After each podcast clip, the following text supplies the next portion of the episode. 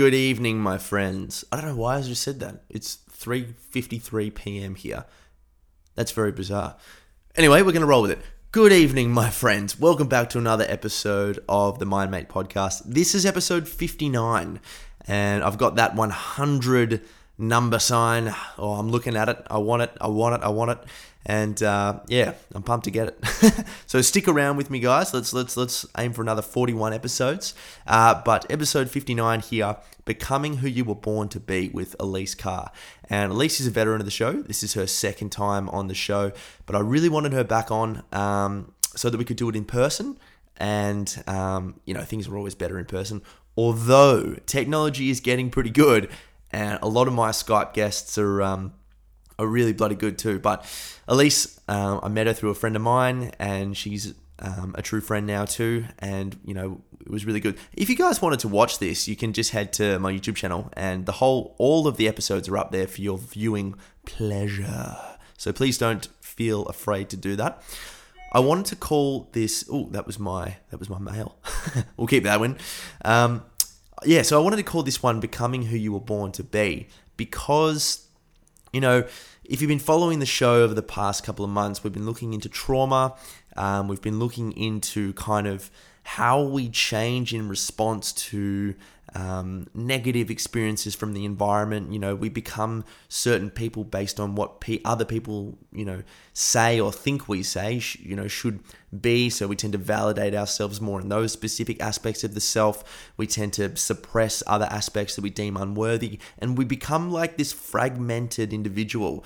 And you know, a lot of the war, a lot of the work, specifically in esoteric psychology, which is what um, Elise Carr is is fascinated with, is goes into kind of looking into that. You know, kind of uh, let's pretend you're in a jar. You want to be looking from the outside in at the jar, looking at yourself and being like, "Oh wow, this is who I am. This is you know, we're doing a life audit. This is who I've become in response to." What has happened to me, what what I think I need to do to conform to society's standards or whatever it is. And, um, and you know, if that person who you've become is in any way distinct from who you want to be, then you have work to do. And we all have work to do. We, we are all, you know, not the best we could possibly be. And I feel that if you live life correctly, you grow and grow and grow and grow and grow, until you are so close to being who you want to be, and then you die. But that's what life is. Life's about the growing and the journey and the push forwards and the development and the people you meet along the way and all the lessons and the failures, you know? That's the good shit. That's what life is. It's about embracing all of that and finding a reason to embrace all that. Obviously, we can go into details about purpose and meaning. You know, we won't get stuck into that now, but that's what I think is the, is the crux of this sort of stuff, you know? Digging away, getting rid of all of those conditioned responses, those unconscious programs that we that have been built into us from, you know, I mean, some people have had trauma when they were fucking in utero because the umbilical cord was wrapped around their neck. It's crazy, but we're trying to dig away at all that stuff so that we can become who we are and make positive change. A lot of this podcast is about all that. So we, we looked into what Jesus and the Buddha taught, you know, symbols of love and truth. We looked into addiction. We looked into habit change, why it is so difficult to change habits. And you know what? For all the fellas out there, we looked into what true love is um, from the woman's perspective. It doesn't have to be male or female, it can be male male, but you know, masculine, um, feminine. What's what's the what's the other side? We looked at from from the feminine side because um, obviously I'm a fella. what what love is, and that was um, that was really insightful and and. Um, I think it's going to be insightful for you too. Guys, uh, a bit of housekeeping stuff. You know, if you've been listening to the, co- the podcast, I, I love saying housekeeping shit now. It's good. Housekeeping, housekeeping. Uh, Mind Mate Counselling is officially a go. Um, I just got the logo done by my legendary mate, Kieran Razka. If you do like the logo, awesome, thank you. And um, I can put you into contact with him. He does awesome graphic design work. But it's up and running. Um, I can't wait to uh, to be working with people be working with you. If you would like to have a chat with me, that would be legendary. If you want to have a chat to me about speaking to someone else, I have a cool network, and hopefully I can put you in contact with the best person for you. You know, I put up a post on my Mind Mate Counselling Instagram page a couple of days ago. It's not my quote. Um, I actually got it from Mastin Kipp, but I'd read it before. And it was basically, we should look at therapy like we look at going to the gym. You know, you're strengthening the mind muscle. It's not because you're ruined in the head or there's something wrong with you. Um, it's because you want to get better. You know, it's the other side of the coin. And that's what keeps me up and about, is having conversations like this on the podcast, but having conversations about maybe what I've learned um, through my studies, anecdotal experiences, although I don't tend to focus on the personal stuff. You can read about it, but I tend to just focus on what my studies and my therapy and my interactions on the interviews have, have, have taught me, and trying to bring about positive change, you know? And there could be something in life that is really weighing you down, but you're just not seeing it from the right angle. And maybe if I could help you see that in the right angle, or if it's not me, if it's someone else, I'm just encouraging you to ask for help and not be afraid to ask for help. You know, we evolve socially. We need to ask for help. It's really, really important.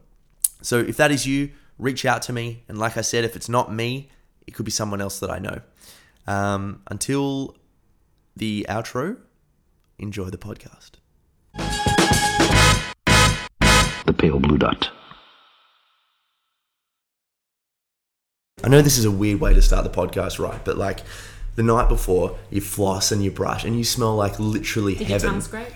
I, I, I definitely tongue scrape. Always make sure that I tongue scrape. That's the most important thing, I reckon. But then I wake up the next morning and I smell like a bin in my mouth. I'm like, hi, Siobhan. She's like, hi, Tom. Like, but you're together like that. Yeah. It doesn't really matter. Exactly. The smell is just, it's unified. It's still love. I know. Well, Elise, thank you so much for coming back on. Thanks for having me, Tom. It's Round two? A pleasure. Yes, yep. Round two.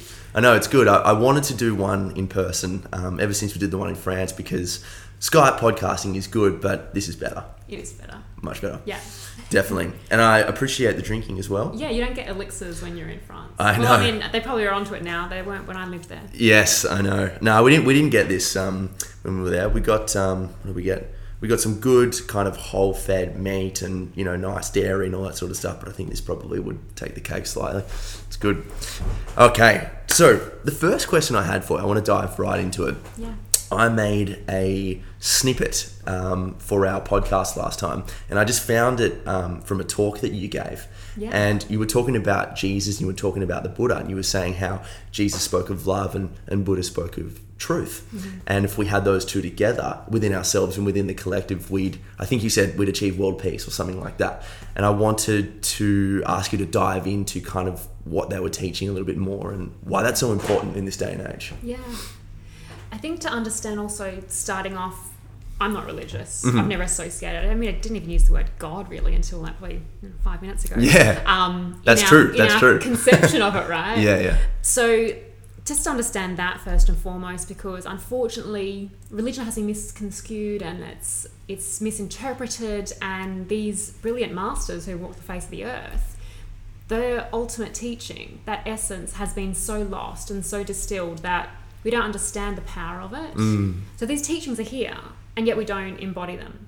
And yeah, as I kind of mentioned, you know, whether you see it as Jesus or the Christ working through Jesus, that was about loving one another. Mm-hmm. Understanding that, you know, you or someone in Guatemala or someone who's in America or here, we're all the same in that sense. We still have a soul, even though our skin color or our gender or our religion or whatever is different. Mm. It's really irrelative, but we seem to focus much on that. So to love one another is fundamental. And yet, even if we just think of it, number one, it's logical and easy and simple, and it's so a throwaway almost. Yeah.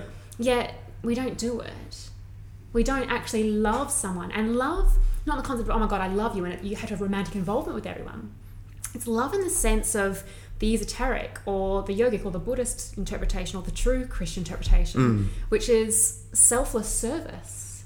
It means giving of yourself selflessly for another, because you know that they are you. Yes. There's that, that's love. Love is like the glue of the cosmos, of the universe. It binds and brings everything together.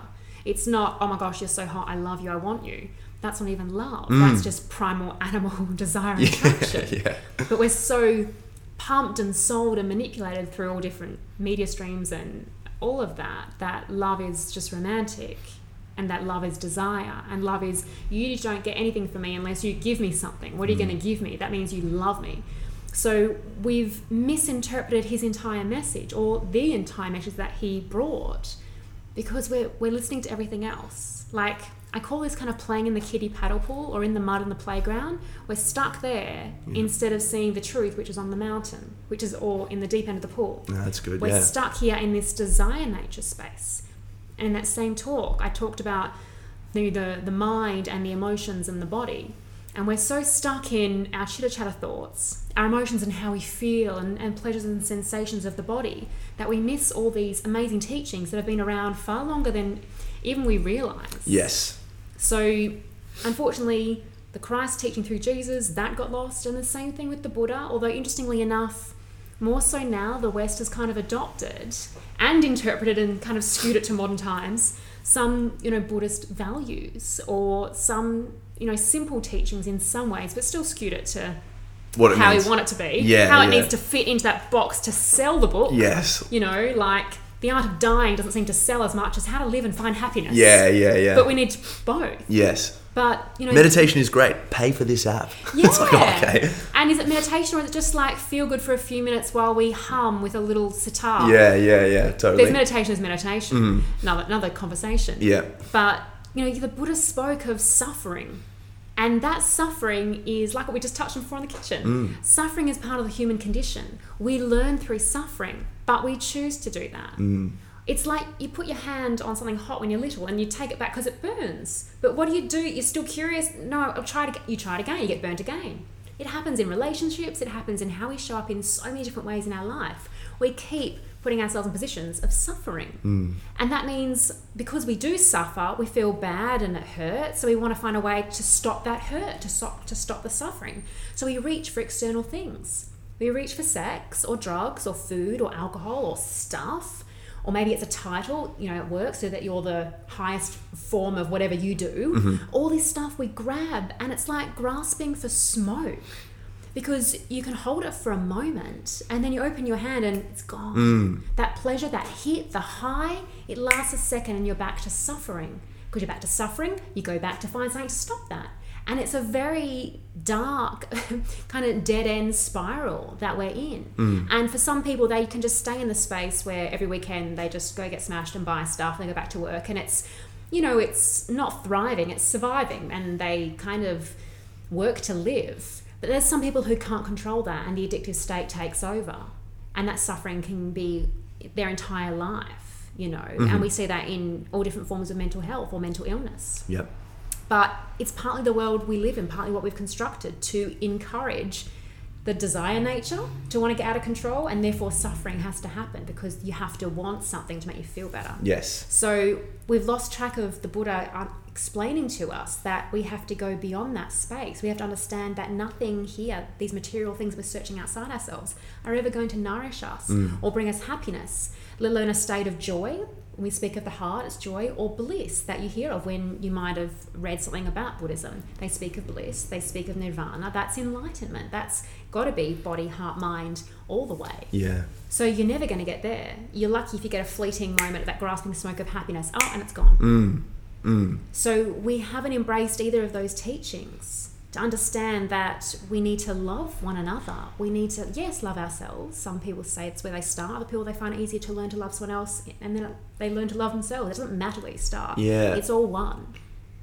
And then the other side, understand that nothing outside yourself is ever going to satisfy and cure the suffering. Mm. It's actually killing off the desire nature, as we talk about in esoteric work that I do, or in esoteric psychology. It's learning to stop feeding that little child that always wants toys, and instead feed the higher part of you, feed the part of love by selfless service, feed the mind by learning or educating or trying to find a different way to understand the world, yourself, mm-hmm. know thyself. Yes. You know, and if we can start also, and also look after the physical body in whatever way that is, yep. sleep and food and exercise and sunlight and water and all those things. So if you start to kind of look after yourself physically, emotionally, mentally, you actually don't want those mundane quick fixes mm-hmm. as much, because you're in a better place to make more conscious, wiser choices. And consciousness, however you want to term it, whether it's spiritual or not, is the path that essentially we all want to go on. That highest version of us mm. wants to go on something that has substance, something real. We want real love. We want real connection. We want real intimacy. Mm-hmm. We want real nourishment. We want to feel technically connected to ourselves and someone else and ultimately everything. Yeah. And that unity is everything that I study and teach, whether it's from the tantric path to the yogic path to the Buddhist path to the esoteric path. All roads lead to Rome mm-hmm. in that concept, and the true authentic teachings of the Christ through Jesus and the Buddha, what they brought to this world, embody that entirely. Yeah. It, you made me um, think of what you were saying before about desires, because you know that um, to grow in, in life and have to think about who you are and what you want to do, there is going to be some desire there. Do, yeah. do, you, do you think it's about kind of reflecting and making sure that you know what desires to aim for, and like almost, almost like choose your suffering in a sense? Yeah. Choose your suffering. Choose suffering. Love it. I love it. It's your menu. Choose yeah, your suffering. Yeah. Welcome. I'll have... Um, uh, does that come with avocado? Organic avocado. Yeah, sorry, sorry. That's suffering. For some. Yeah. I think it's understanding there are lower nature desires and there are higher desires. Yeah, yeah. And it's where we're putting the emphasis. Just like that story that most of us have heard of by now about the grandfather that speaks to his grandchild about the two wolves that are within us, the white wolf and the black wolf, mm. you know, and that they're always at warfare, and, and the grandchild's like, well, which one wins, grandfather? And the grandfather says, the one should be the grandmother as well, should I? I'm going to mm. change the story now. Yeah, the grandparent. The grandparent yes. says to the grandchild, yes. whichever one you feed, my yeah. love. You know, so if we keep feeding that lower desire nature, keep buying the stuff and looking for all those external quick fixes, however that looks for you, mm. you're not nourishing a higher desire. That higher desire really maybe for ultimate intimacy in your relationship with your current beloved. That higher desire for purpose in what you do every day, because you're just rocking up to work and getting a paycheck and you actually don't believe in what you do, mm. have any joy from it, let alone happiness from it. We need to shift. That's what I kind of talked about, I guess, with the, the wolves, is instead of feeding this, you feed this, or you feed this. Yeah. You know, ultimately you feed your physical, emotional and mental bodies, and you do it in a healthy way, not an unhealthy way, so that you reach a state of more harmony, more peace, more alignment, more connection to who you are, understanding that these are vehicles, yeah. that you're not your body, that you're not your emotions, that you're not the chitter-chatter in your mind, you're none of that. How fast does your thought like process change? Oh, yeah. Just in this conversation. Yeah. How fast do our emotions change? Even our body changes. It's designed to decompose eventually. Mm. So nothing stays the same. We're in this constant state of change, hence energy in motion, mm. right? But we try so hard to keep on to things, keep them the same, to grip and find that eternal lasting happiness because we're meant to be happy. Mm. No, you're not meant to be happy. And especially if you keep going for lower desire nature quick fixes, you're never going to be happy because nothing will ever satisfy. Yes. Nothing you do outside yourself will ever sustain. It can't. The only thing that can sustain is something that is true, that is of real love, of real wisdom, of real beauty. And in lots of the philosophies and schools of thought and studies that I do, that connects to soul or to spirit or to God or whatever you want to term it, something that is real and eternal. Yeah. Because this meat suit isn't eternal. Yeah. Your emotions aren't eternal. Your thoughts aren't eternal. Nothing in this world, no stuff you can buy, not even the experiences you have. Because you're like, oh yeah, I did that when I was twelve. That was really cool, but don't really remember too much about it. Yeah. It's all it's all gone. But you can use certain things to help you. Our studies can help us. Our daily practice and routines, the way we live our life, can all help us if we're going in the right direction. Mm. Not spiraling back down into old habits and addictions and behaviours of things that just don't serve us in any capacity. Yeah. So it's high desire or low desire. Yep. And I also get my clients to ask themselves two questions in this space, especially if they have addictive personalities, especially if they're trying to overcome even just a habit or a pattern, let alone an extreme addiction. And that's in that moment, which can be hard. Sometimes people have to do it after the fact, after they've done it, or while they're doing it, or ideally, let's say before. This is the ideal point. Not everyone's there, but let's just say for the sake of argument, before you're about to eat that whole block of chocolate, yeah. or spend five thousand dollars. You know everything about me. Damn. Or spend like five thousand dollars on something you don't have yes. or need. Um, you ask yourself, you know, is this right? And that right is is in alignment with your morals and truth and values, all those kind of things. That's what right with a capital R is. Is it right, right for me? All I am, right? And is it right for the greater good? And that greater good in that moment could be for your partner. It could be for your community. It could be for your children. Because whatever you choose to do isn't just going to affect you. Mm. It could be even the world. Like, I'm going to go buy this amazing plastic device. It's like, does the world need more plastic? Yeah. Answer is no, my friend, it doesn't. uh, yeah. But we have to understand that... This podcast is sponsored by a plastic company. I should just mention that. we'll, we'll edit all this.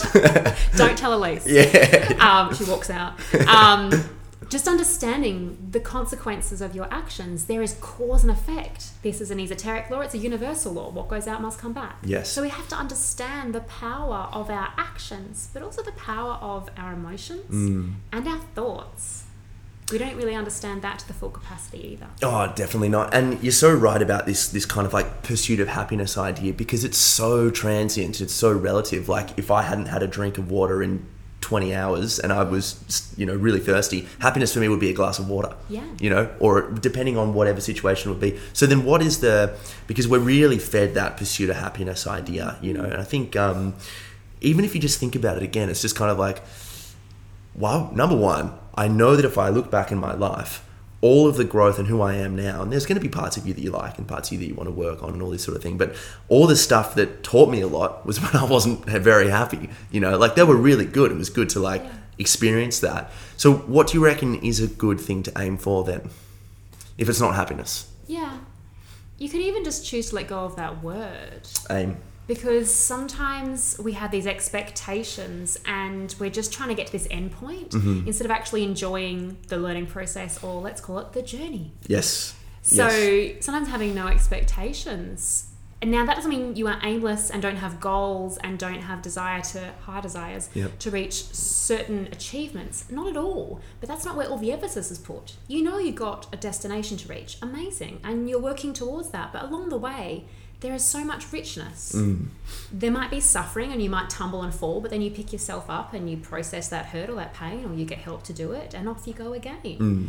And it's what you learn along the way, because I believe we are accumulation of our experiences. And if they are experiences that have hurt people, you're going to have to pay for that karmically. If they're experiences that have helped enriched you, and you have been someone who has devoted your life to, let's say, meditation, study and service, on you go, my friend. Yeah. But let's not be fooled to think that any path at all is going to be roses mm. and tulips, or whatever you want, unicorns. Yeah. Safe sticks. I want unicorns. Rolls Royces, yeah. yeah. Um, you can have Rolls Royces. But we have to see the duality of this world. That's mm-hmm. part of it. And the duality is we have summer and winter, and we have masculine and feminine, we have day and night. So we have to understand that you can't have one without the other. Mm. So like you talked about, you got some amazing lessons in life from some of the suffering. Mm-hmm, Sometimes definitely. The most painful and horrific and devastating and almost like, how am I ever going to get out of this? Moments, mm. experiences, periods. We call them dark night of the soul, which often they last more than a night. Mm-hmm. They are the most revelatory, dynamic, life-changing, for the better, experiences we go through. Mm. And... unless we went through that, we wouldn't be who we are now. We wouldn't perhaps be on a conscious path, or be just more aware, be yeah. more discerning. And that's another word I kind of wanted to touch on, is when it comes to this and this pursuit of happiness, you got to use your discernment, which comes back to what's right for me and what's right for the greater good. Yeah. We discern which way to go.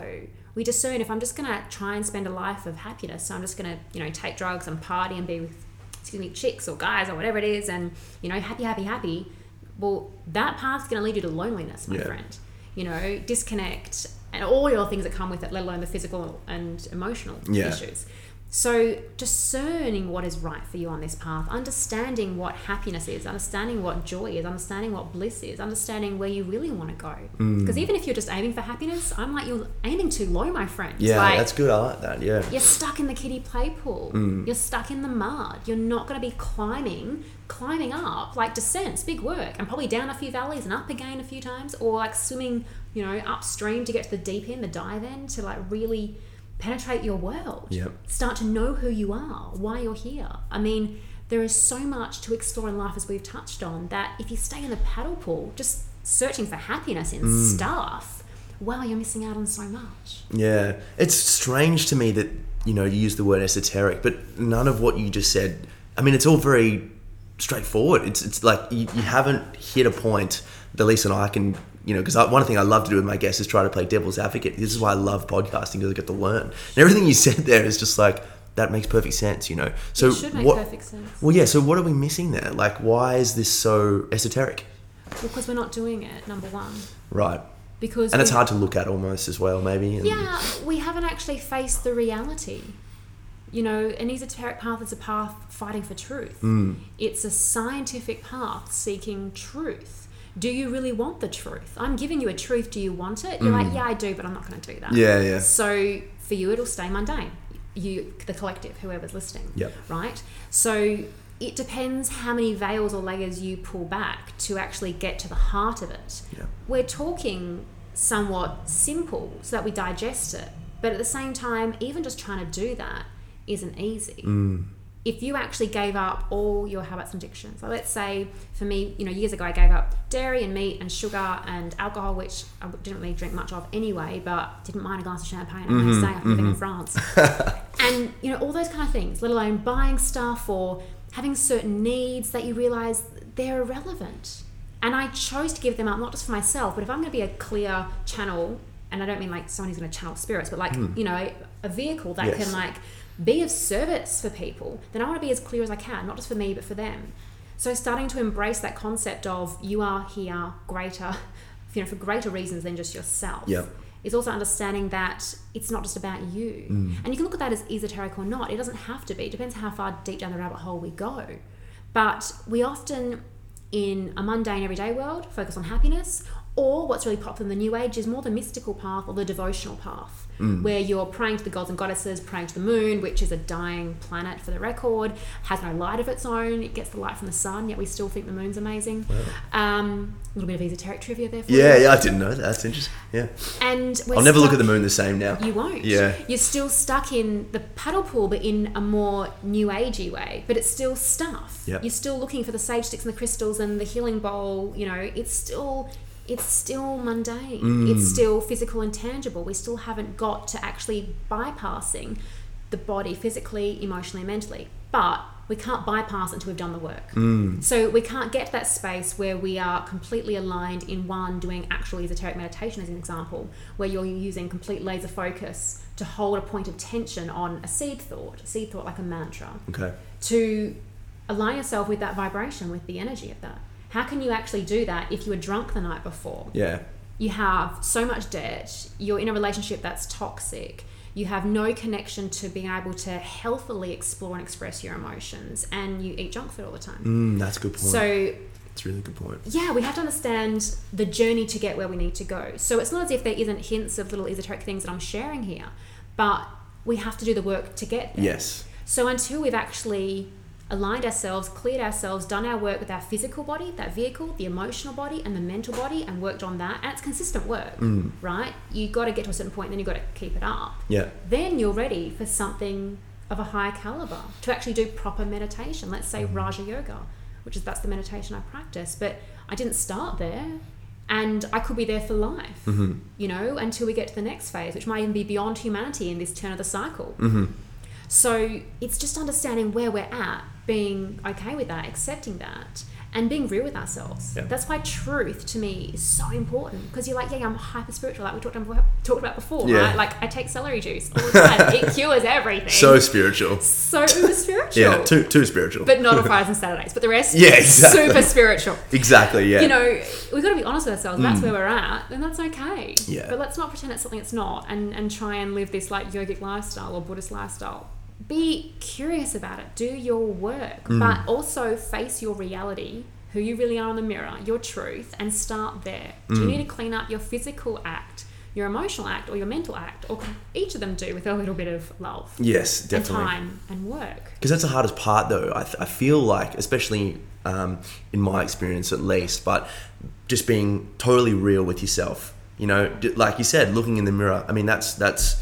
figuratively speaking, but also very, it can be literal, like looking at yourself and being like, I'm not who I would like to think I am, you know? How do you deal, I'm actually interested in your experience with you saying before that you like a glass of champagne and all that sort of stuff. Um, how did you a, come to realize that this was actually more of the addiction side of things as opposed to being like, I'm human and I can actually enjoy this? And then what did you do to, to transcend that addiction, if you want to use that word? Yeah. I guess I can honestly say I don't believe I've ever been addicted to anything okay. in my life. I've had a very strong mind in the sense of willpower. If I make a choice and it's that's it, we're done, I don't go back. Mm. Not everyone's like that. No. And And I, I understand that. It's just part of my personality, part of my nature. So for me, when I've made a choice, let's say it's even ending a relationship where I still love that person, but mm. it's not right, and I probably stay too long, I can then go, no, Lama sounds like we're done. And I'm I'm out. Really? one hundred percent. Yeah. And that's it. God, I, I wish know? I could do that. That's... But it, it might have taken a while to get to that point, yes. but I get to that point. Right. You know, and, you know, if there was a crisis and they needed me, of course I'd help. Mm-hmm. But otherwise, you know, we're done for all intents and purposes. Um, with Champagne, I was doing more tantric study and esoteric study at the time, or preparing myself, beg pardon, for it, like a couple months leading up to it. And I just thought, I need to be completely pure. I don't do coffee and obviously no meat and dairy, all those kind of things. That was yeah. a choice. Uh, I'm not saying that's for everyone. That was my personal choice. But I felt this was one thing that I actually didn't need. Mm. And even though I enjoyed it, like every second weekend to have like two glasses of champagne on the beach with my beloved, I loved that. But I thought to myself, what do I love? I love the idea that it seems sophisticated. I love the idea that it reminds me of my second home, which is Paris. Right. I love the idea, the idea, the idea, this concept, this feeling, this thing I was chasing, mm. which didn't last anyway. Yeah. It wasn't just the champagne buzz. And I did get a little buzz after one because that's that was me. But I realised I didn't need it. And so I made a commitment. And it wasn't like, that's it, never again. I'm just like, no, nah, I'm good. I'm done. Mm. And I thought, you know, I might, I might go back after the training, but I never did because I changed. Because yep. I realised who I really am and why I'm here. And if I'm here to serve, I'm here to be a clear conduit mentally and emotionally and physically to work with people and to serve and to help, then I need to be the biggest, brightest version of me. Mm. And alcohol impinges the mind. Alcohol impinges the brain. Alcohol impinges your emotional reactions, your physical responses, everything. Mm. Um, even, yes, one glass. Not to the extent that one bottle would, but it's accumulative. And I want to have as pure vehicles as I can. Mm. So in that sense, it was easy. But if we're just using the champagne concept as an example, you know, months after that, there was a couple of times where we'd go past like a store and I'd be like, oh, and it's like a sunset and going to the beach. And it's like, that's the old pattern. It's like, oh, let's get champagne yeah. a picnic and go to the beach. And I was like, yeah, I know my lower nature would love that right now, but there's no way I'm going to do it because mm. I'm not giving in. I'm not feeding that wolf. And I wouldn't, and I haven't. Wow. I didn't go back on that. And it's been years now. Wow. And, but I must say, like that first probably year and a half, I was tested. Yeah. You know, and it's and then you go to someone's engagement party or whatever it is, and and I'm drinking sparkling water now. It's like wow. I celebrate with San Pellegrino or yeah, yeah, you know, yeah. whatever it is. And I'm okay with that.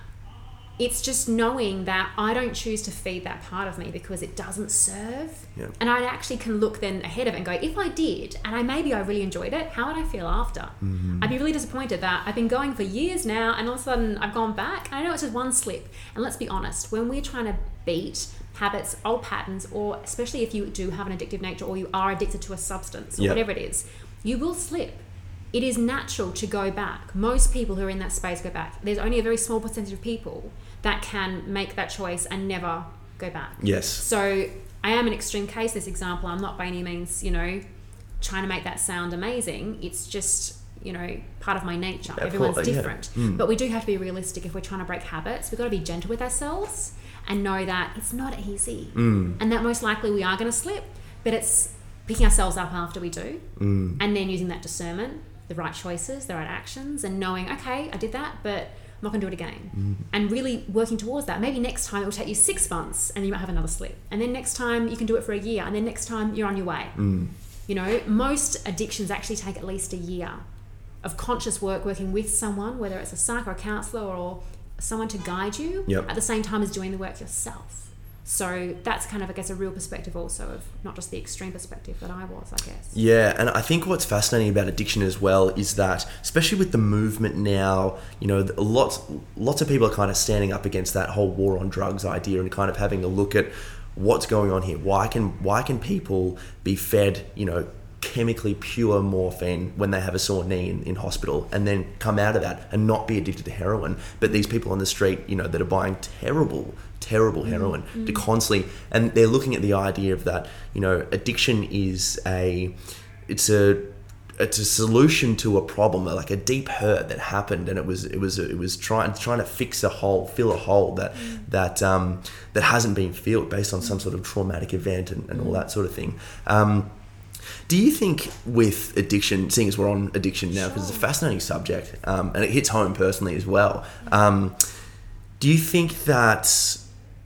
much of it, or at least some of it, comes down to, I guess, visualizing an idea of who you could be if this no longer was in your life. Because mm-hmm. from what it sounded like, just listening to you talk then, you were so clearly able to be like, look, I can feel like the champagne, and it's a beautiful thing, like having a champagne with the one you love on the beach is awesome, you know, but I have this clear goal in mind of who I want to be and what I want to do in life. And if I give in to that champagne or whatever it is, mm-hmm. you know, um, no matter how big or small it is on the spectrum, it's just going to take me a little bit longer to get to what I do. So having a clear vision, um, how important is that?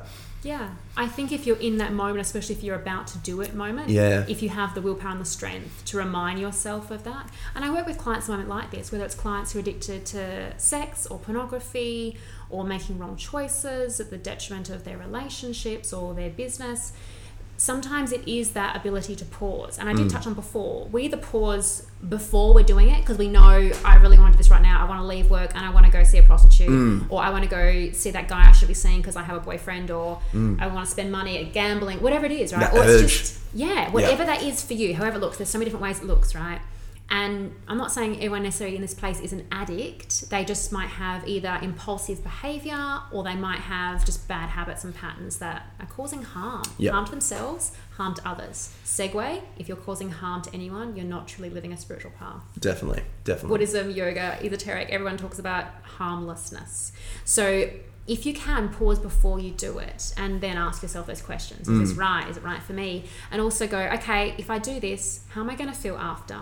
How's this going to affect so-and-so? How's this going to affect my mental well-being? Yeah, it takes a lot of willpower to stop yourself in that moment and ask those questions. Sometimes it's when you're doing it.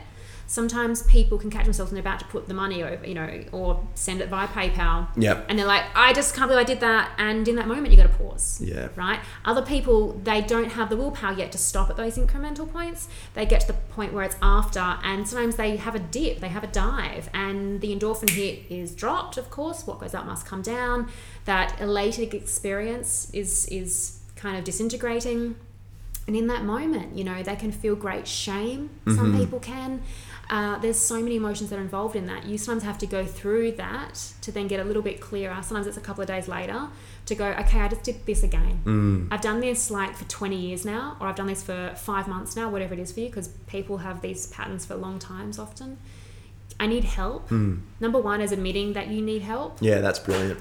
And then seeking that help. And I say you need to seek a trusted practitioner, whatever that looks for you, whether it's, yeah, a coach or a psychologist or even sometimes a friend or a trusted loved one. Mm. But whoever you see, and ideally a professional as well as someone who you care about in your family, you got to have a rapport with them. Yep. You got to be able to be honest with them. Sometimes I have clients that come to me and they give me part of the story. And I can, I already kind of can tune in and get a sense, like I know they've come to me for a certain reason and they might not get to it until forty minutes into a two hour yeah, session right. because there's shame yes, connected. Of course. And, yeah. and they're afraid of being judged because they judge themselves so deeply.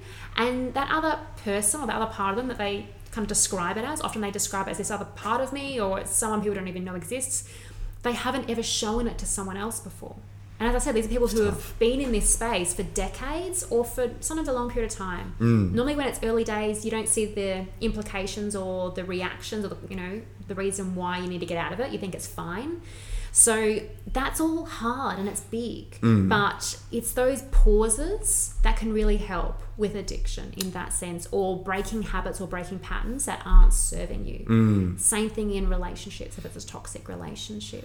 Yeah. You yeah. know, we have to essentially start to reprogram your old patterns and your old ways of thinking and doing things.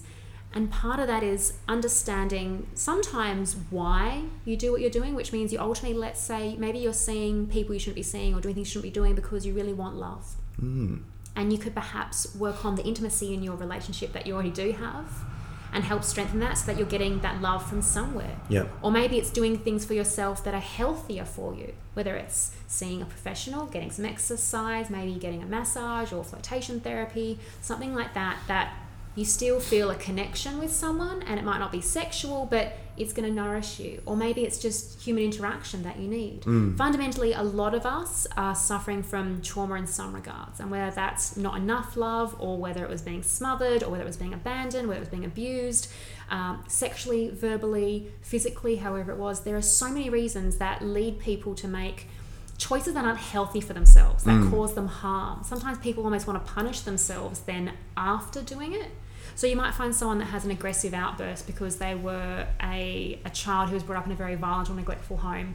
They'll have an aggressive outburst and, you know, they'll hurt something or break something, and then they'll stop for maybe a split second, and then they keep going again because they keep going because they feel guilty, and they almost have to hurt themselves to punish themselves for making that yes. first mistake. Yes. So when you say some people, you're literally talking about me right now. Oh. Like so, so my addiction was and still is to some degree food.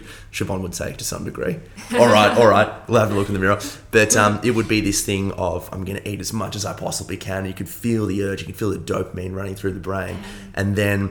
The next morning, I would train for four hours, two hours. Like it had to be just this very specific regimented training session. Mm-hmm. And if I wasn't brutally sore the next day, yeah. I'd have to do it again. Yeah. And it was crazy to me looking at that cycle for years and years and years, and yeah. how like I was untangling all of that and being like, why did I ever do that stuff? You know. Yeah. But I, I, I kind of psychoanalyzed and realized that.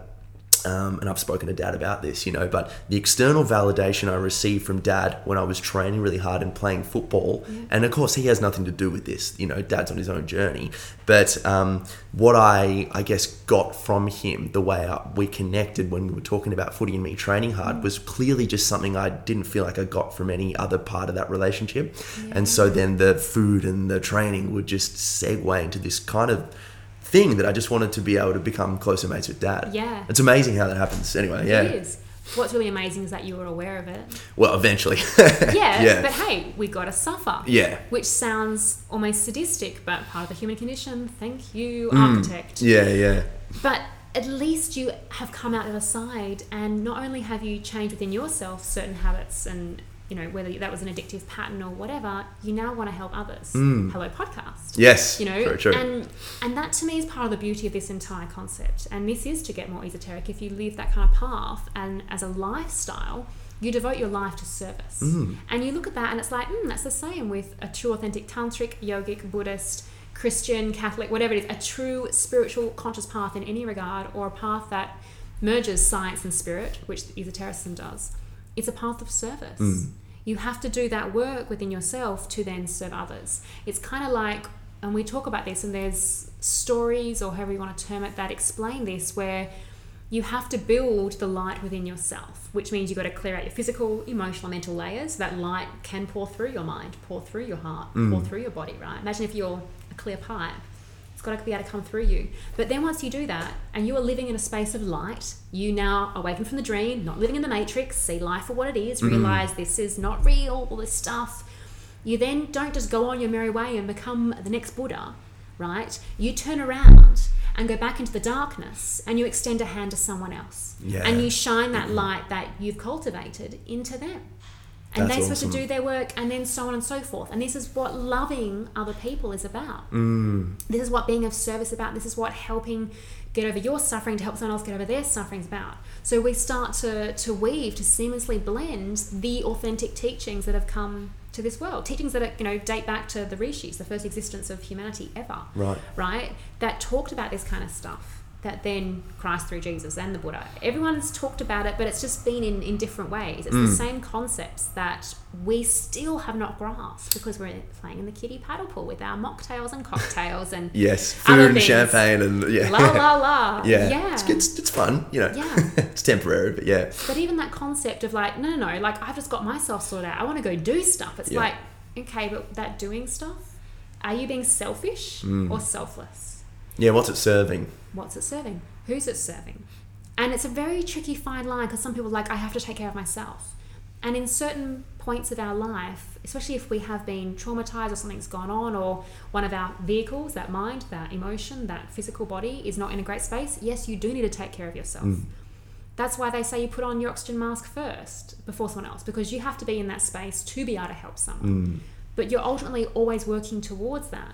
to help someone. Not yeah. only working towards that to then buy a bigger car, boat, house, yeah.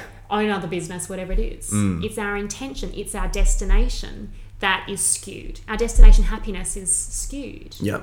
Yeah, it's about what you're, what you bringing those gifts, illuminating, illuminating those gifts that you have, and then giving them to. That was the um, the Bodhisattvas that I learned from reading about Buddhism. You know, that the whole idea of wanting to attain nirvana and all that sort of stuff, which I actually believe means blow out, where the ego just dissipates and you just this nothingness, which is almost like what we're going to happen when we die, really. We don't have your physical body anymore. You work yes. on other planes of consciousness. Oh, right. Okay. Okay. But yeah, exactly. Yeah. yeah. But um, I love the idea of the Bodhisattvas, the ones who, you know, had reached these higher states of consciousness, but actually stayed behind to lift everyone else yeah. up, which is awesome. And in the right ways, because they had yeah. hit that spot. Yeah. And that's what a Bodhisattva is. Mm. And that's, that's the beauty of it. Some of some of the greats have chosen to reach that point and then stay to help humanity. Whether you believe that or not, whether you think it's a fable or a myth or whether it's a truth, doesn't yeah, matter. It doesn't matter. The concept yeah. is there. It mm. still has a teaching, a lesson for us mm-hmm. that we can really ponder or muse on, as I say to my clients. Yes. To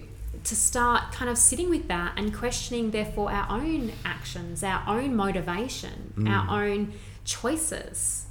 And this is the thing that people don't do. We don't bring consciousness and discernment to our choices. We just react. Yeah. We react with our physical desires because that, that feels good. And we react with our emotional desires because we're angry and that person needs to know about it. Mm. You know, and then we react with our thoughts and make judgments and critique ourselves and others and da da da da da da, and it's nonstop. Mm. And then we're just like this out of control machine. Essentially, I look at us in that space as being the puppet, and we're being puppet mastered by what we call in esoteric psychology the personality nature, or in orthodox, like Jung would have spoken about it as the ego. Yeah. It's controlling as opposed to you controlling it. Mm. So those three vehicles I've talked about, your physical, your emotional, your mental bodies, those three combined, we say in esoteric psychology, are your personality. Right. Orthodox psych, traditional psych will say that's your ego. Yeah. You know, and nearly everyone walking the face of the earth is controlled by that. Yeah. And they're perpetually bombarded by social media, by publications, by television, by the movies, by everything to keep being in that place. Yes. Because therefore, we're not using our discernment. We're not using our conscious mind. We're not making conscious choices and changing. Mm. We're much easier to control. Mm. We're much easier to kind of keep in a nice little uniform line, and they can do what they want, manipulating the system, choosing who they want to be prime minister and president. Yeah. And all this jazz. I mean, there's so much out there right now. You can, you can start to begin to see there is mm. a tiny rising.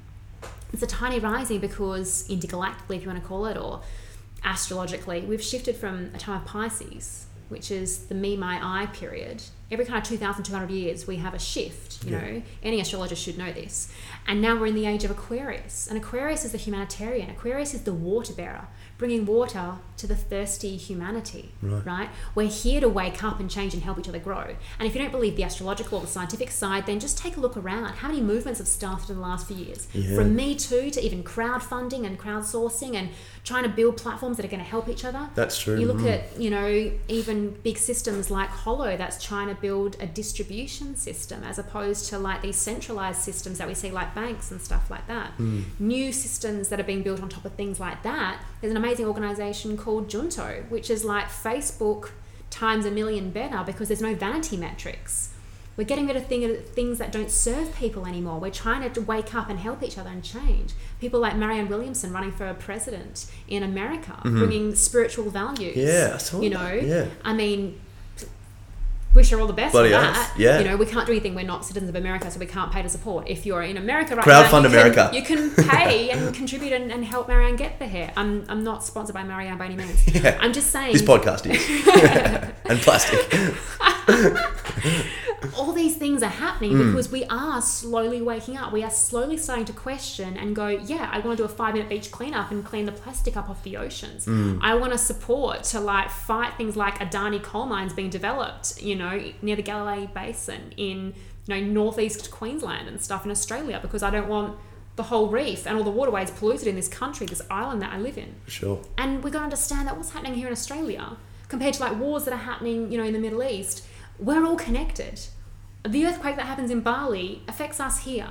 Like, this is part of that love one another, you know? And mm. if we start to understand how interconnected, like one luminous fabric that we are, we'll start to make wiser choices. Because mm. we realize that if you get better over there in your country, we can get better here in our country. Mm. Sometimes we've got to clean up our own stuff first, but then once we've got our light, we go help someone else. Sometimes the other way around. In order to get more light, we have to go help someone else. Sometimes yeah. it helps us wake up. I like that you said that, because I, I was I was really trying to figure out why some people are so kind of geared towards helping other people.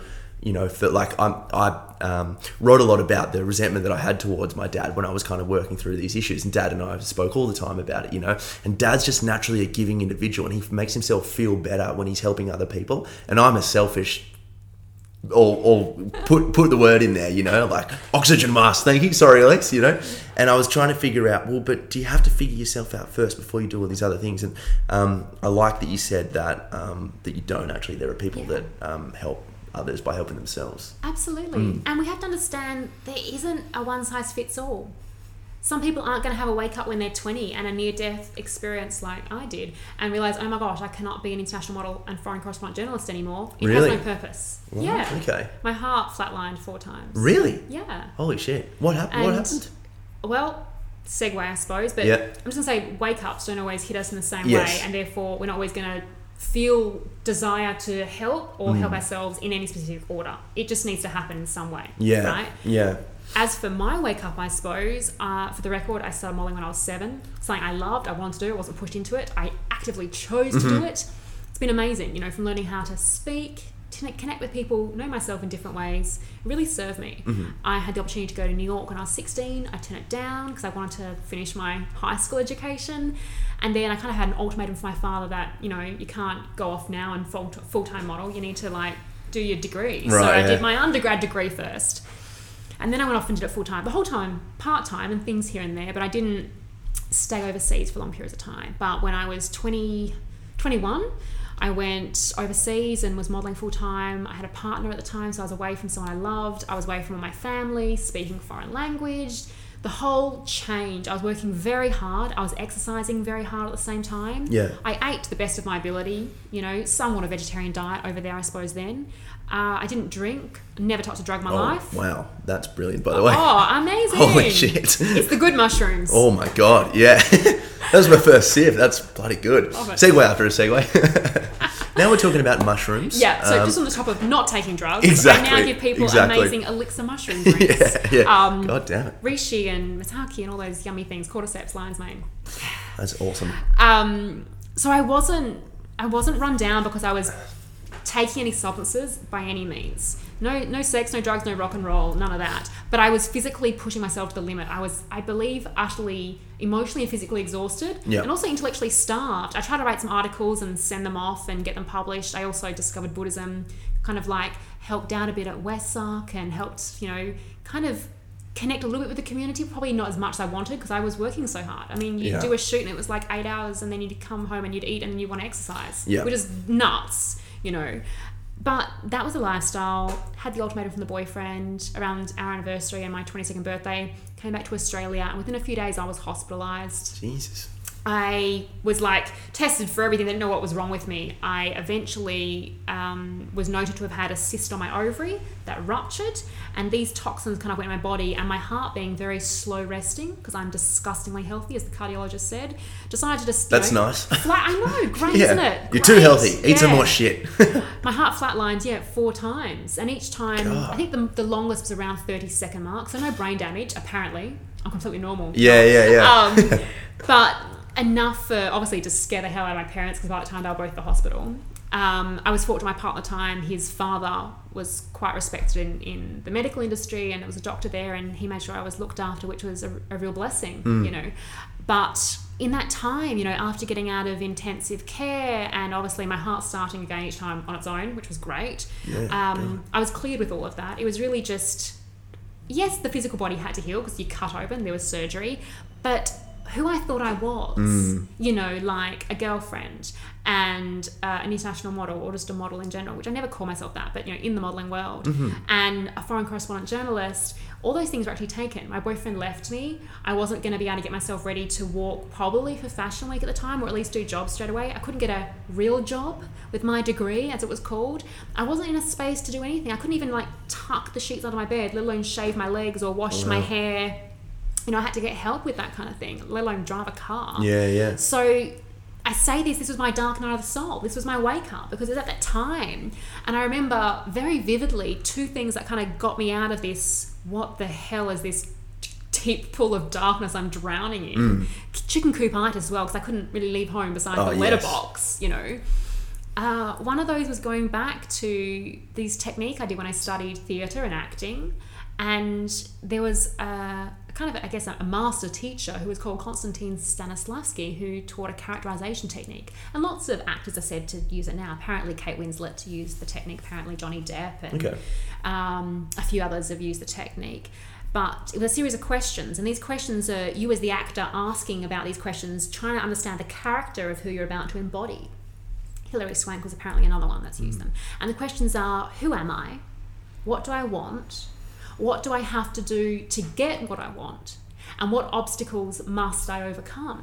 Brilliant. And I was like, the character, the yeah, it's all me. Like, I need to yeah, yeah. answer these questions. And yeah, that's when I realized I wasn't any of these things, because they're just titles, they're just labels. That's not who I am. Mm-hmm. I'm not what I do. I'm not who I'm with. None of that stuff was... was not that it wasn't just real, you know, in, in a superficial level. It wasn't anything tangible, and it yep. didn't have what I really wanted more than anything, which was like, you know, ultimate love, ultimate yeah. connection, ultimate service. And I didn't understand that capacity then. Of course, I was twenty-two, yeah. and I knew there was a massive crossroads. And when something is taken out, like if anyone's trying to break a habit, you take something out, you got to put something in. Mm. I had a conversation with my auntie at the time, who lives in the U K, and this is before Facebook, right? So I would communicate with my loved ones when I was modelling around via epic emails. Oh yeah, like, you know, the journey of the model. Yeah, and she was like, "Why don't you take your fab emails and turn them into a fab book?" Oh, that's you cool. know. So I was like, purpose. I had a reason to get up every day, all of a sudden. It was going to the office, like next door to my bedroom, as opposed to putting on clothes and doing a photo shoot or trying to do a story. Mm. And so I devoted myself to this. And part of it was all consuming, and I kind of was the character. It wasn't the character, because I was compiling emails of my modelling life and trying to then go, is this going to be the Elise Carr story? I'm like, I'm not Cindy Crawford or Elle McPherson. Bless them. But I can't be that, so I'm going to have to fictionalise it. Anyway, twelve and a half years on, I'm now looking for the right publisher and literary agent for that.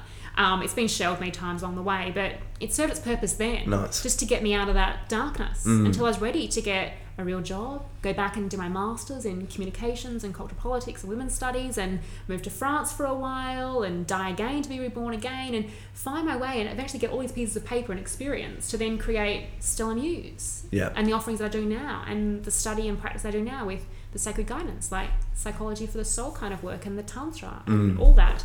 But if this didn't happen, you know, like all these years ago now, like I could have been stuck in a space that didn't have purpose and passion and connection, maybe in a relationship that wouldn't serve me. Mm. So I guess I share this so people can understand that there are opportunities that come from the greatest suffering that we experience. For some people, it's the death of a loved one, or the death of a relationship, or their own illness, or sometimes it's being made redundant, or, you know, their house being burnt down. I mean, sometimes it takes big things for us to wake up. Yep. Sometimes people just have these little epiphanies and a realization when they're walking on the street one day. They're like, whoa, I'm not going to work today, actually. yeah. I'm going to do that startup I want to do.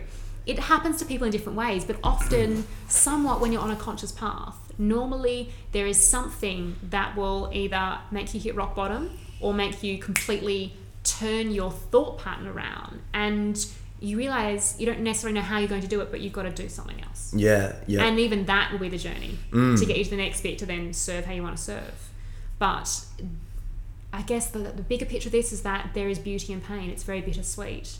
And in those dark times, sometimes having that realization that there is something that's going to come of this, something more beautiful and true and amazing than you perhaps even realise. Mm. And that can be very hard when we're in very dark places and we feel utterly alone, utterly misunderstood, not knowing where to turn. Mm. It's sometimes if we can just find one little thing. For me, it was starting to write my book. But for some people, it could just be a conversation. I mean, that came from a conversation. Yep. You know, we have to find the lifelines that are there to somehow help pull ourselves out of those holes, mm. you know, and then it, your whole life can open up into a different space, a different dimension, if you want to call it, a different experience. Yeah, but it is a different reality, because you're literally not the person that you were. This is the, one of the reasons why I love doing this podcast so much is, number one, thank you so much for sharing that, because that's legendary. And I've I've heard other people that have gone through similar things. I had a conversation with David Jeeves, a meditation teacher, and he was telling me about his awakening. And you look at it now, you can call it awakening because, you know, you look at how that happened for you to become the person who you are yeah. now. You can just see it in very simplified terms. Am I happier? Do I have more meaning? Do I have more connection? Yes, yes, yes. Well, it happened for me then, you know. It, it doesn't matter what how you want to say it, but it yeah. did. It was a good thing. Yeah. He was working in the World Trade Centers. Yeah. And, um, it, you know, that happened. And for some reason, he he wasn't in on the day it happened or whatever, you know. Yeah. And he was kind of walking around Manhattan, um, I think like a week after or something. And he, he'd felt lost. He felt, you know, he was going through a depression. He would call it a depression now. Yeah. Um, you know, obviously, when you're in the depression, it's kind of like you feel something's missing, but you don't really know Not exactly. Not everyone knows it's depression. Some people do. Some people don't. Yeah, you, yeah. Can't, you can't just be like, oh, this is depression. Now what do I do? Yeah. Anyway, for his his awakening, he was walking past um, a series of kind of places where homeless people were living. They were just living on the street, yeah. um, cardboard boxes and things. One of the homeless people grabbed his arm and for whatever reason just looked him in the eye and was like, what's going to be on your tombstone? And he just shook him, like drastically That's shook him. Full on. Yeah, and, and he just went in and he... As a sign. Yeah. Like, this is a sign in neon lights. Massive, yeah. massive sign of just like, wow, like who or what is trying to t- teach me something, you know? And then he went into this space and he started just meditating in caves and he moved to India. All this while he still had a wife and she's still with him, which is just an awesome relationship. That's incredible in yeah. itself. Yeah, just that like pure love um, is just the freedom to be able to let someone be someone. And for her to do that was just, they must really love each other. That's what I got from the podcast. That is actual love. Exactly. Yeah. yeah. It was selfless service on her behalf mm. to allow him, you can say in some ways, but to be able to stand in her truth, knowing that's the right thing to do, it needs to happen. You know, that in itself to me is incredibly powerful. Yeah. As well as his story too, but just oh, no, from definitely. Both perspectives. Well, that I think that what's actually a, um, a good point that I'd love you to touch on, um, pardon the pun, is there are a lot of fellas that listen to this podcast, and I'd love from the from the woman's perspective just describe what love really is, mm. you know, and also someone that studies this as well. Like if you give yeah. us like a definition, then kind of talk around, I think it'd be sure, good. Sure. When we talk about it, I guess at the purest point, we have touched on it being selfless service. Yeah. But if we're going to bring this a bit more tangible and bring it home and and understand how we can bring it into our current or future relationship, having love for someone else, as we know, starts with communication. And on a simple, this is super simple, right? Mm-hmm. Logical, but not always easy to implement. Yeah. Let's be real in that regards. But being able to say what you want to say when the time is right and knowing how to say it. Because mm. let's just say, you know, she comes home from work if you're in a relationship with a woman and, you know, she's had a massive day and you've had a massive day too and you just want to tell her all about it or whatever it is. That's one of the way around, mm-hmm. I know. But if we pounce on each other straight away, we're not giving the other space to just be, take a moment, kind of almost like let go of that outside role, whatever it's been, and then get into the role of lover or mother or companion or whatever. Sometimes just having respect for each other's boundaries as individuals helps set up a better opportunity for intimacy mm. in the relationship. And this sounds a bit weird, but to be honest, from a woman's perspective, and I say this personally and professionally, women are kind of like cold water. You know, you pour them into the kettle, you turn the kettle on, you give it time to warm up. Guys are like fire, most, mm-hmm. right? Let's say in, in the average age range. They're on like that. Mm-hmm. So we have to understand the That's duality. yeah, the yeah. duality. And we talk about this in Tantra, of the masculine and feminine essence. And no matter if, if you're in a homosexual relationship or not, there's still masculine and feminine at play. We have both duality within ourselves. Yeah. And that dynamic very much so in a relationship. So we have to work with that. You can't expect your beloved to be like you, just like women can't expect men to know what they want. Mm-hmm. They have to learn to lovingly and kindly ask or express or share. And men also need to learn to understand that women aren't programmed like them. Mm. That what might feel great for them, or they just want to dive into, let's say, genital touch. Mm-hmm. Most women don't want that unless they are already turned on. Mm-hmm. And even, and I'm going to be really candid here, even if a woman appears to be turned on physically, that does not mean that she's turned on emotionally and mentally. For a woman to be fully feeling like she is loved in an intimate, romantic, or if you want to term it, sexual setting, she needs to be turned on on those three levels. Mm. For most women, they don't even realise that's an option, and they just kind of give in and go, yeah, I'm turned on enough, he wants it, we'll just go for it. And it could be nice and she can have an orgasm and that's fine. And it just stays kiddie-paddle-pool as opposed to like deep dive. And I'm not saying you need to last ten hours. This isn't about, you know, tantric lovemaking, whatever the Western terms that as being.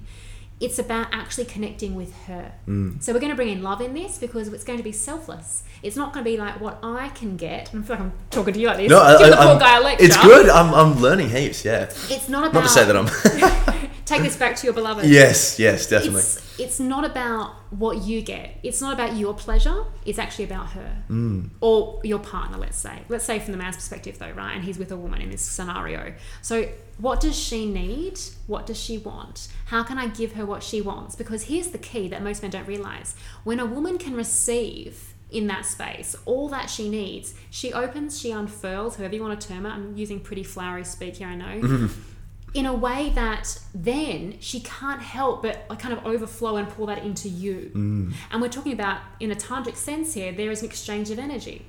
And we speak about when it comes to bringing true tantric principles into lovemaking, because they don't have to involve sex at all. It's a misconception there. Nice. But if we have an exchange, it's the woman's heart gives to the man's heart, and then the man's heart to his genitals, and his genitals to her genitals. And so we have this flow. Oh, nice. Right? But it normally just stays with genitals. We're lucky if any heart comes involved, let alone mind, connection, let alone actually get to a state of intimacy and oneness. You know, and for those that aren't like watching this, I'm thinking of like, you know, genitals and the base of your palm, heart is in when your palms are flat together, and then when your mind's involved, when there's a connection, a real spark, it's like prayer hands. Mm-hmm. And then we class them together when you have that real unity, that oneness, when all of you is merging in every way it can. That's a closer experience of Tantra. That doesn't have to be sexual, but it can be, mm. right? But backtracking a little bit to like love in relationships, you have to understand who that person is before you. Yeah. That person as, yes, a woman, let's say, but also as a soul. Maybe sometimes she has a really hard job. Maybe sometimes she's a mother. Maybe sometimes she's a lover. She can't just turn on lover mode because you're ready. Mm-hmm. So what does she need to soften, to slow down, to feel loved, seen, cherished, and heard? Yeah. Right? And you probably start with like being heard, seen, cherished, and then she's going to feel loved. Mm. But if you don't listen to her, you know, and I'm not saying if she's abusing you that you need to listen to this. There we go.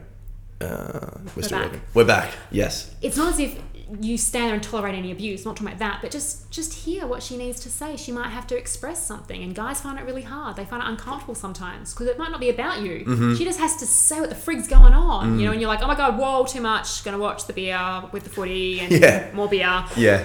Watch the beer, drink yeah. the footy. Yeah. That's what we exactly. do. Exactly. Yeah. It's been five beers and I've lost yeah. whatever, what beer? Sorry. Exactly. Um, to understand what she needs, to understand her, because this isn't just about you. Yeah. This is why I wear this Russian wedding ring as well, for those watching. It's like three rings in one. And to me, it reminds us that there is you, there is them, and there's the relationship.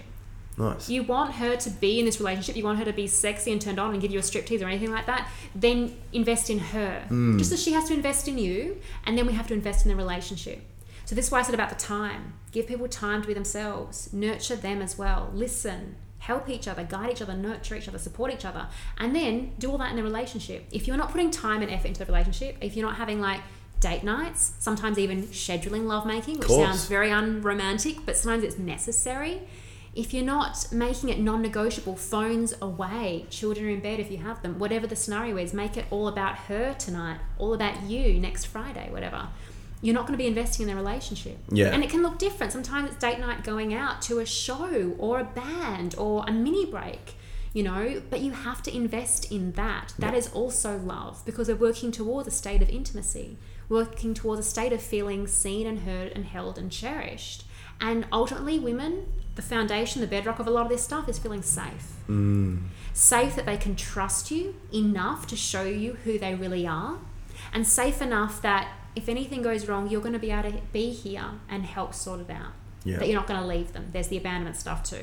And for some women, that can go back to their fathers, or it can go back to previous relationships, or it could just be this innate thing within them that they, they can't quite put their finger on why, but there's fear of that. It really goes through, you know, humanity in a sense, mm. because women often don't feel like they can do it as easily on their own. And I don't mean to be sexist, and I'm not saying this is for everyone, but some women, deep down, they would love to have that man to help them. Just deep down, most men, if we're talking heterosexual, would love to have that woman to help them. Yeah, that for feminine sure. touch. To, sometimes if it's making beautiful food or do whatever she does to make the space just incredible. It's different to if it was just the boys' club. For sure. The way I describe so, it is that um, it, it, it allows me to get out of this and into this. Like, so much of this, which I would say is kind of um, masculinity or whatever it is, whatever you want to say, maybe it's just me, but like thinking and problem solving and want to do my mission purpose, and then I find jujitsu and do this. And then yeah. I'm like, oh, you know, just yeah. having that femininity approach is just like, oh, cool. Like, there's other things in yeah. life. Chill. We call that in esoteric psychology the concrete mind.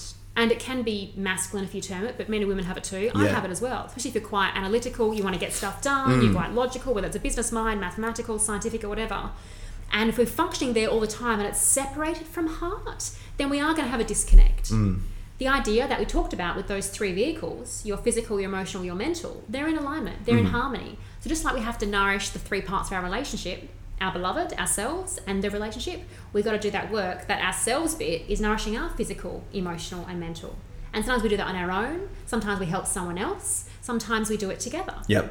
Right? But there are those components that have to have a healthy balance. Yes. And and the heart doesn't just have to be feminine as such. It can be extremely powerful. I mean, how powerful would it be if we actually all were selflessly giving of ourselves Massive. around the world? Mm. You know, you wouldn't necessarily even term that masculine or feminine. No. But there is a gentleness to it.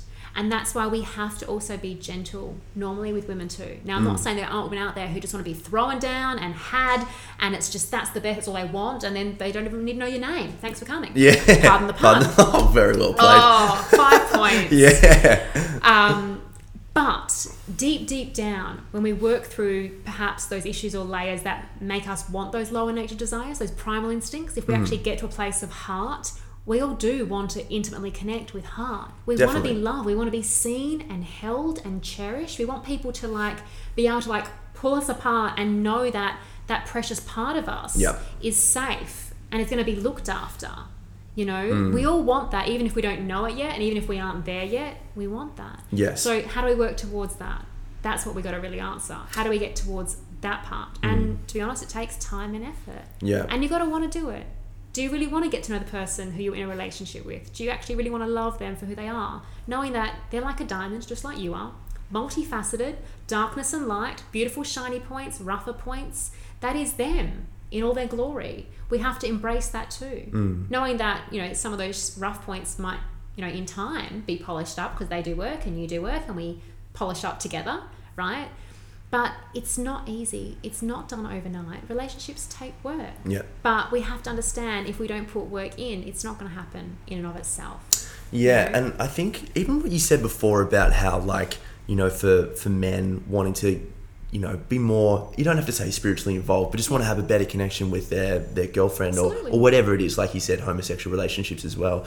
Um, you said, you know, they do need to take time and you do need to actually just bring it down and, you know, they need to be seen and all these things. I think these run true for, for males as well. one hundred percent. I know for me that I definitely feel more connected with Siobhan when I feel like I've just given the time to just, because I think I, the way I try to work through things is very much um, through just, you know, saying all different sorts of things. I'm like, thank you so much for listening to that. That made probably no sense to you, but just cheers for just like having that space yeah. for me. Like, I think yeah. that's like a, a male and a female it thing, is. you know? It mm. is, definitely. It just often starts if we're wanting the end game to be better sex or we want yes. intimacy, then men have to know they have to do that work first. For sure. But deep down, like I said, we all want the same thing. Mm. We all want to be seen and heard and loved and cherished. Yeah. But if the man isn't going to be bringing that to the table, normally to start with with a woman, let's say she is more closed up and she isn't probably as sexual or adventurous or doesn't want to be seen naked. There's all those kind of things that sometimes women struggle with. Mm-hmm. Men too. Often it's women. Yeah. But to make her feel safe in the first place. To heat the room, to put on some candles, to have made her dinner or to give her a foot massage just because in front of the television before you even go to bed. Mm. Maybe you end up having a shower together. The key is, honestly, when we get back to that kettle and the, the water, you know, as the woman, it foreplay, let's say, starts at the beginning of the day. Mm. It starts with a snuggle in the bed before you both bound out of bed with your alarms. Or it states, starts with making her warm lemon water. It's a nice one for you. Start your day with warm lemon water. Yes.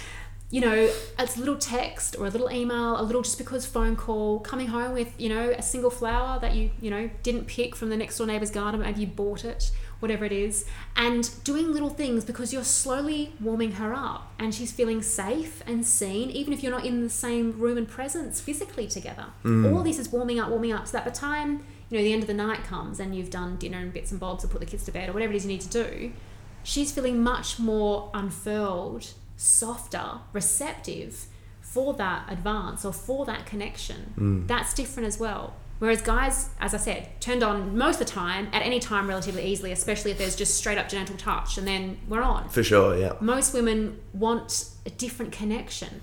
They want to be seen and heard first. Guys don't necessarily need that first. They mm-hmm. need it in general, but in an intimate relationship, they might not need it first. That, yeah, right, that makes sense. And yep. then to not just straight up go for breasts or genitals, mm. but to actually go, you know, for neck kisses or shoulder massage or her inner thigh, or understand that women have many different erogenous zones, and or erogenous, however you want to pronounce it, but men love going for the, the standard tactile places because mm-hmm. they just know it works, but it might not for work. us. I mean, they're great places. Yeah, they are great so. places, and women love it. Yeah. But to warm her up to get to that place makes that even more mm. erotic, turned on, sexy, juicy, however you want to term it, and will make the rest of the play, the rest of the experience, the rest of the, the love deeper as well. Definitely. So there's a few things, I suppose, to that. Mm. Yeah. That's brilliant. Look, it's it's five percent battery life at the moment, and I reckon we could talk for probably another ten years at the moment, but um, this is why we can just cap you back on the show in a couple of months and all that sort of thing. Sure. But um,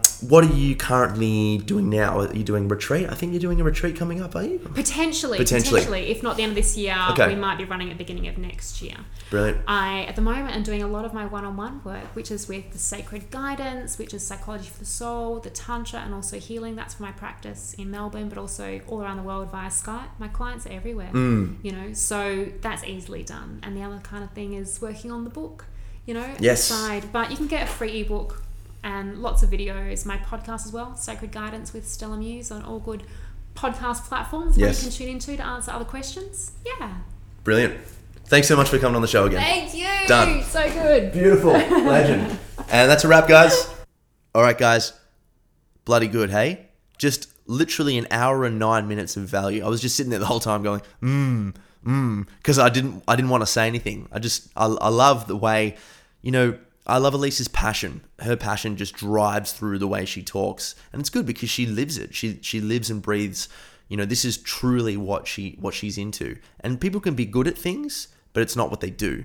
People do things, but they're not actually good at it, but she's got both together, and that's really awesome. Um so you won't that won't be the last of Elise. We'll get her back on the show um every couple of months. I I don't know. Who who knows what'll happen, but um, she's just a ton of knowledge, and I want to keep learning off her, so she's brilliant. Guys, um, I think that's all. I think that's all. Yeah. If you're enjoying the podcast, give it a rating and review. If you're enjoying it but you can't be bothered giving it a rating and review, that's totally fine. I still, I'm, I'm still giving you a virtual hug right now, uh, and I will speak to you next week for episode sixty.